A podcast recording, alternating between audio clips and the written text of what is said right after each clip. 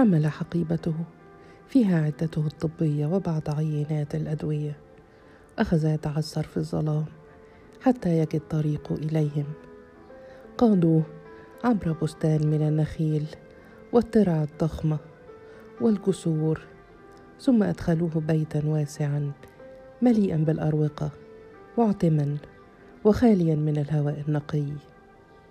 كان يعرف أن هذه هي العادة في أمثال هذه البيوت، عندما يكون هناك مريض في داخلها يطبقون كل النوافذ خوفا من أن تسوء حالته، كأن قطيعتهم عن العالم الخارجي هي الوسيلة لشفائه.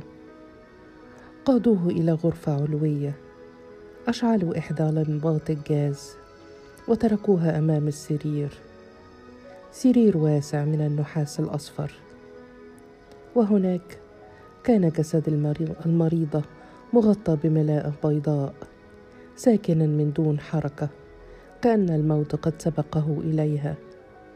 تقدم منها وحاول أن يسمع صوت نفس أو تأوه. كانوا قد قالوا له إنها امرأة، لذلك تردد طويلا.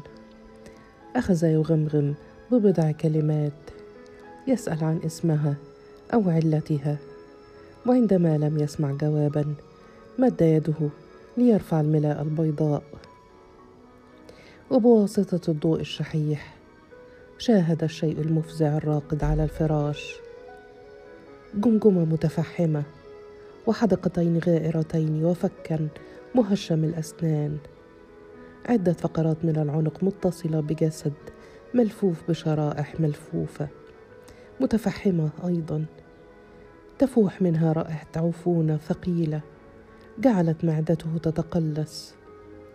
تراجع إلى الوراء، أمسك حقيبته وأسرع خارجا من الغرفة. رأى وجوههم بعيون غائمة، ولكنه سمع ضحكاتهم عالية ومتشفية. لم يتذكر في أي شيء أساء إليهم. هل طرد أحدهم من الوحدة الصحية؟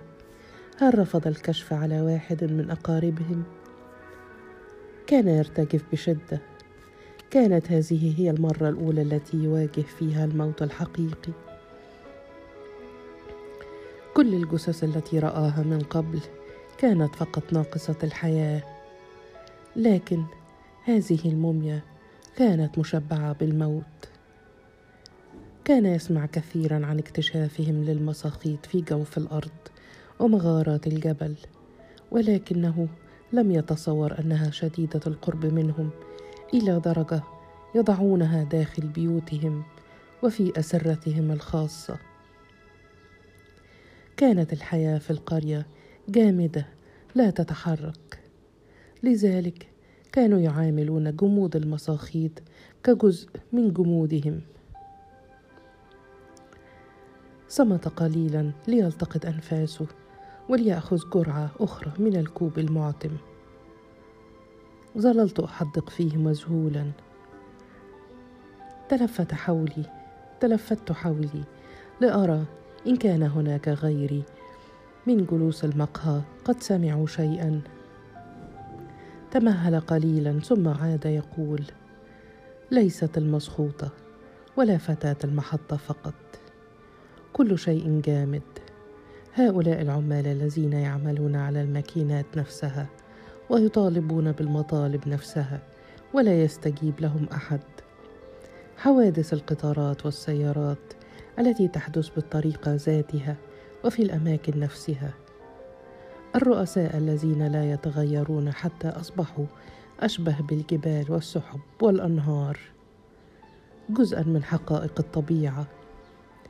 كل شيء يتكرر بالكيفية نفسها والمنوال نفسه. هذه ليست حياة، إنه الجمود الذي يقود إلى التحلل. لقد استغللنا براعتنا كمصريين وما نملك من مهارات في التحنيط لنجعل الجمود يدوم طويلا. نظرت إليه مستغربا.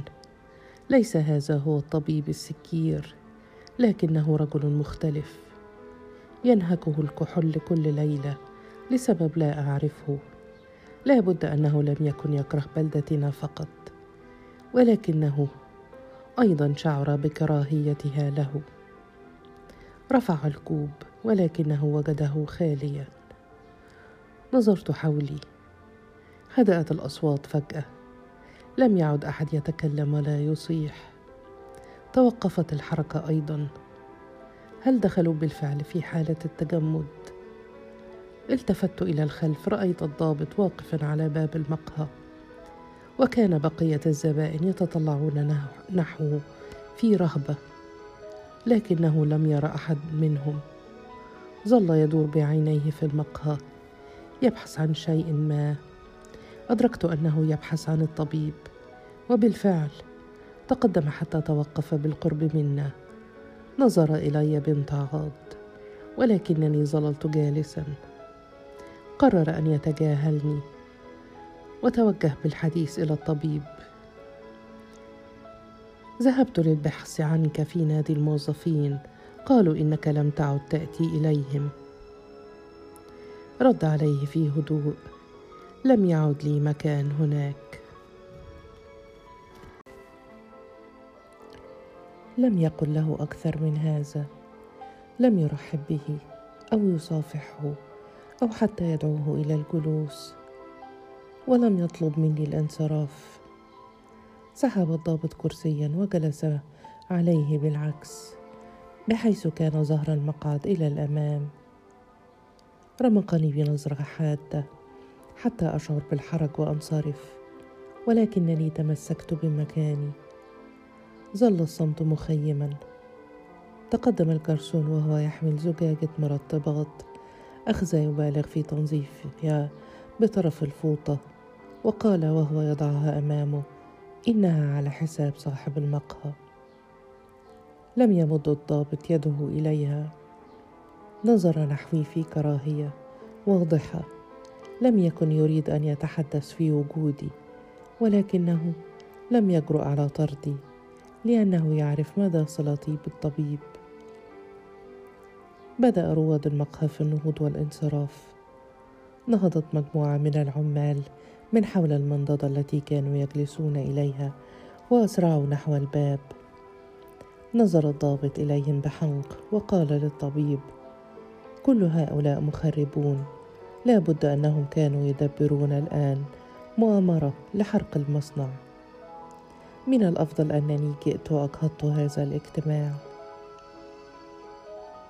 لا أعرف كيف توصل إلى ذلك الاستنتاج من مجرد رؤيتهم، ولكنه كان استنتاجا سائدا على أي حال.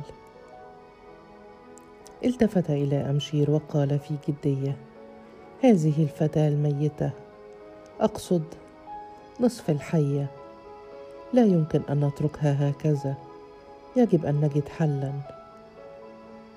نظر إليه الطبيب بدهاء الكهول وهو يقول: هل أفهم من هذا أن لديك حلا؟ نظر إليه الضابط في سخط قبل أن يقول: أعتقد ذلك.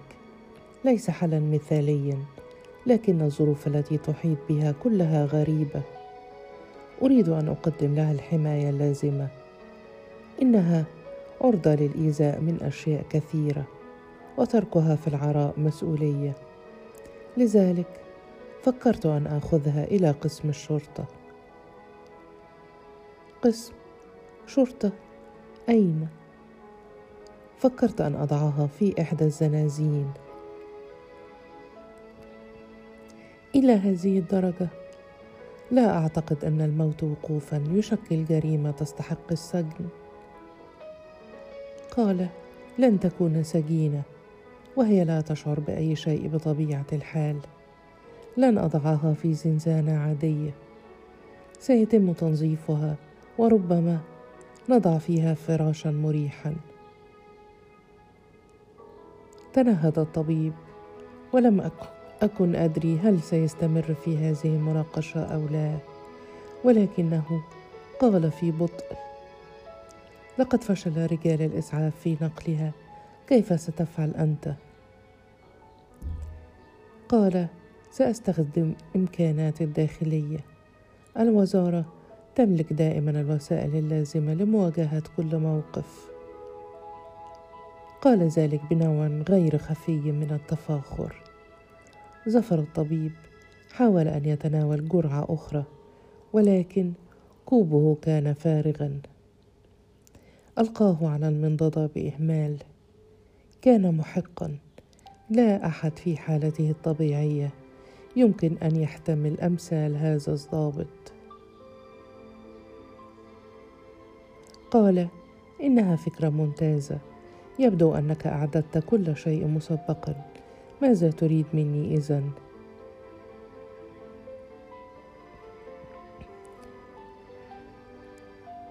سلك الضابط صوته ونظر إلي مهددا، ثم قال للطبيب: ألا نستطيع أن نتحدث بمفردنا؟ قال الطبيب في برود: لا يوجد سر فيما نتحدث فيه. تنهد الضابط مغلوبا على أمره. كانت حاجته كبيرة إليه بحيث لم يخاطر بإغضابه، وقال: أريدك أن تقنع الباشا مأمور القسم بهذا الحل. أنت طبيب الصحة المسؤول، وسيدرك أن هذا في صالح الفتاة وصالح الأمن العام. كنت أتوقع أن ينفجر الطبيب ضاحكا، ولكنه لم يفعل.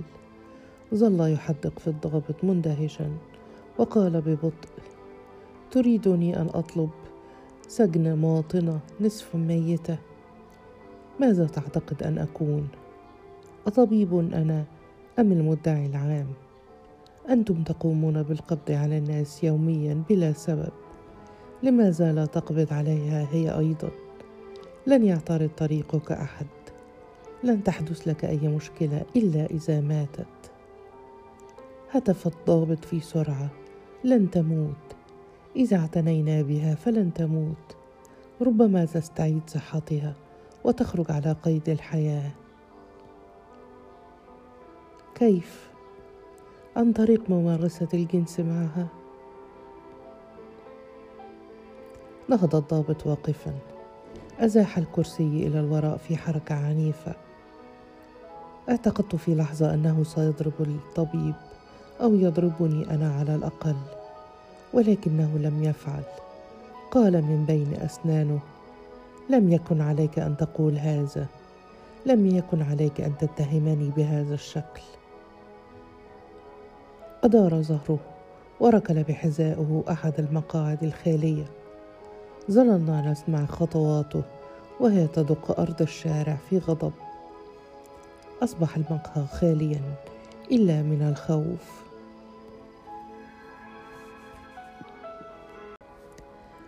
ألقى علينا الجرسون نظرات مرعبة.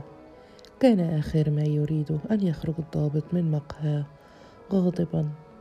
كان سيدفع وحده ثمن هذا الغضب. نهض الطبيب واقفا، نظر إلي وهو يقول: سر معي إلى البيت، إنها ليلة كئيبة وغير مناسبة للسير وحيدا.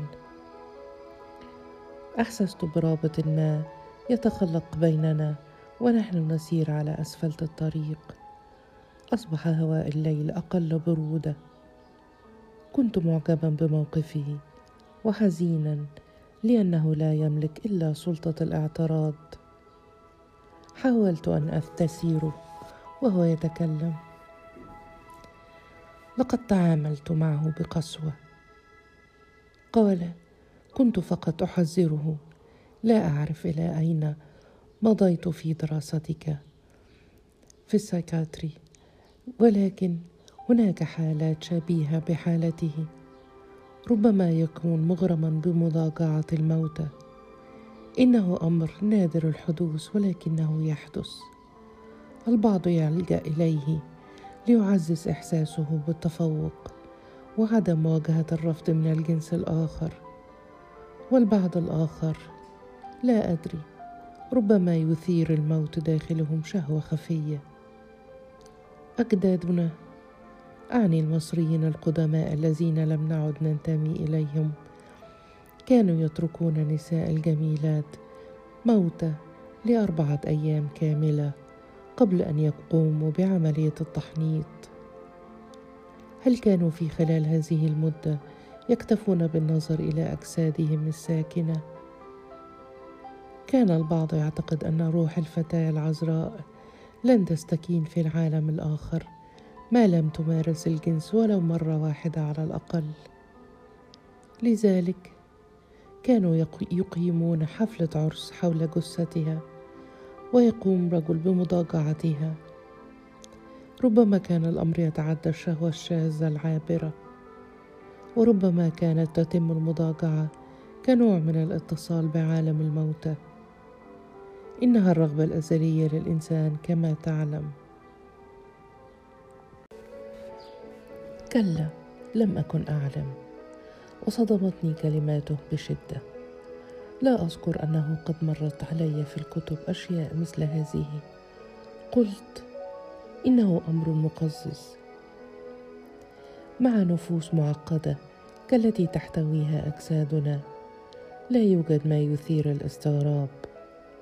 الأمر في حالة هذه الفتاة الجامدة أفضل قليلا من بقية مضاجعي الموتى، فالبعض منهم قتل، يقتلون ضحاياهم بدم بارد ثم يضاجعون بقايا أجسادهم قبل أن تبرد.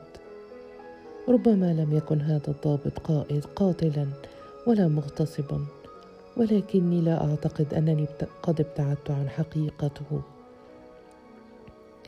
فبقدر اعتداده بنفسه في الشارع وتسلطه على خلق الله، بقدر ما هو ضعيف على الفراش، وربما وجد في هذه الفتاة نصف الحية فريسة سهلة يؤكد بها تفوقه. توقفنا أمام باب بيته، مبنى حجري قديم، من المؤكد أنه يسكن في حجرة واحدة منه، بينما تشغل أشباح الموتى بقية الغرف. كان يلهث ويلتقط أنفاسه بصعوبة. إنه طبيب صحة تقليدي مثقف ومتعلم، ولكنه لا يتحدث إلا عن الجثث والانتشاء بالموتى. رائحة الموت تملأ جزيئات الجو من حوله، تكون حاجزا بينه وبين الحقيقة. إن كان هناك ثمة حياة حقيقية. قلت له: أنت تشعرني بالرعب. هذا الضابط يمثل خطرا لم يكن في الحسبان. تنهد وهو يقول: تصبح على خير، سأذهب الآن إلى الكوابيس التي تنتظرني تحت ملاءات السرير. تركني ودخل إلى بيته. أحسست برقفة من البرد والوحدة. من بعيد سمعت الكلاب وهي تنبح. الكلاب في مدينتنا أشد جوعا وسعارا من المعتاد، فهي تقتض على صناديق القمامة الشحيحة، وفي أثناء النهار لا يكف الأولاد في الشارع عن مطاردتها وقصفها بالأحجار، يوجهون ضدها كل ما في داخلهم من عنف مكبوت. لذلك كنت أخاف هجومها المفاجئ، وعندما أهبط للتجول ليلا أحمل في جيبي بعضا من الأحجار حتى أردعها قبل أن أعدو هاربا. ولكن طريقي إلى المحطة كان آمنا. غادر آخر القطارات وأطلق المصنع آخر صفارة له، وكان الميدان شبه خالي. ولكن وردة لم تكن وحدها، كانت هناك رقية من النار موقدة أمامها، وبالقرب منها يجلس شخصان يتحدثان. عم جمعة بحجمه الضخم، وبجانبه رجل أشيب بالغ النحول. يقوم جمعة بالحديث بينما أبصار الرجل شاخصة إلى الفتاة الجامدة، ما تزال ترتدي معطفي. ووسط النار كوز الشاي يغلي. تطلعا إلي وأنا أقترب منهما. تعرف إلي جمعة من فوره وقال: توقعت أن تجيء. هل تريد أن تستعيد معطفك؟ كانت في صوته رنة من السخرية، ولكنني هززت رأسي رافضا. حدقت في الفتاة، نظراتها غائبة والهواء يهز خصلات شعرها. قال جمعة مشيرا إلى الرجل الأشيب: هذا عم محرم أبو ورد، نحن نجلس هنا منذ مدة، هل تريد شايا؟ جلست أمامهما، حدقت فيها. كانت ألسنة اللهب تضيء جانبا من وجهها، تضيف إليه لمسة شحيحة من الحياة. لا بد أنها شديدة الجوع في هذه اللحظة. هل تدري ماذا يدبر الضابط لها؟ تذكرت كلمات الدكتور أمشير: هل يمكن أن يعطيها الجنس لمسة الحياة التي تفتقدها؟ كف محرم عن النظر إلى ابنته وأخذ يتأملني مستغربا. ظهر على طرف الرصيف في نهاية المحطة شبح لفتاة أخرى أكثر نحافة وبؤسا من ورد، ولكنها كانت حية على الأقل، تنقل خطاها على الرصيف المحطة وهي تنتظر. ونهض جمعة قائما: يكفيني هذا القدر من السهر، يجب أن أستيقظ غدا مع قطار الصحافة. سار متجها إلى نهاية الرصيف وتبعته الفتاة خافضة الرأس. نظرت إلى الرجل العجوز فوجدته يتأملني مستغربا. قال لي في تشكك: هل كنت تعرف ابنتي؟ هززت رأسي نافيا، قلت: بالشبه، كنت أراها من بعيد لبعيد. هل تعرف أنت هذا الشاب الذي كان معها؟ أسرع يهتف قائلا: كان خطيبها. طلب يدها مني ولكنه أجل الأمر حتى يكمل دراسته. أدركت من سرعته في الرد أنه يكذب، ينفي ليحافظ على سمعتها. قلت له: من هو؟ هل هو طالب؟ قال: اسمه حسن وهو ليس طالبا، إنه معيد بكلية هندسة القاهرة. أخبرني بذلك، ولكن من أنت أولا؟ لم يكن لدي كثيرا لأقوله، ولم يكن هناك مبرر لوجودي هنا ولا محاولتي لاستجوابه. لم يقل ذلك في وجهي. استمع لكلماتي المتعثرة عن المعطف. كان في حاجة إلى من يجلس معه ويؤازره. قلت له: أين كنت عندما حدث كل هذا؟ نظر نحوها بحزن، التفت وهو يقول: لم أكن موجودا، تركتها وحيدة أكثر مما ينبغي، كنت بحارا تائها في كل البحار، ضيعت شبابي وسط المحيط المالح من دون أن أستمتع بطفولتها. قلت له مستغربا: بحار؟ كيف ومدينتنا لا يوجد فيها حتى نهر؟ قال: منذ أن قمت بزيارة قصيرة للإسكندرية فتنني البحر برغبته وجبروته، كنت عاملا في المصنع مثل أغلب سكان البلدة، محبوسا وسط الجدران طوال اليوم، لا أستنشق سوى الهواء المشبع بالغبار، وفجأة رأيت البحر أمامي شاسعا وممتدا وحرا مثل حيوان ضار متوسب صافي الزرقة، جسده لا يكف عن التقلب والتلوي. ملأت صدري برائحته المميزة، ظلت معي حتى بعد أن عدت إلى المصنع. لم أعد أطيق الغبار ولو للحظة واحدة، تركت كل شيء ورحلت، تشردت بين السفن والمواني، اشتغلت خادما ومنظفا وبحارا.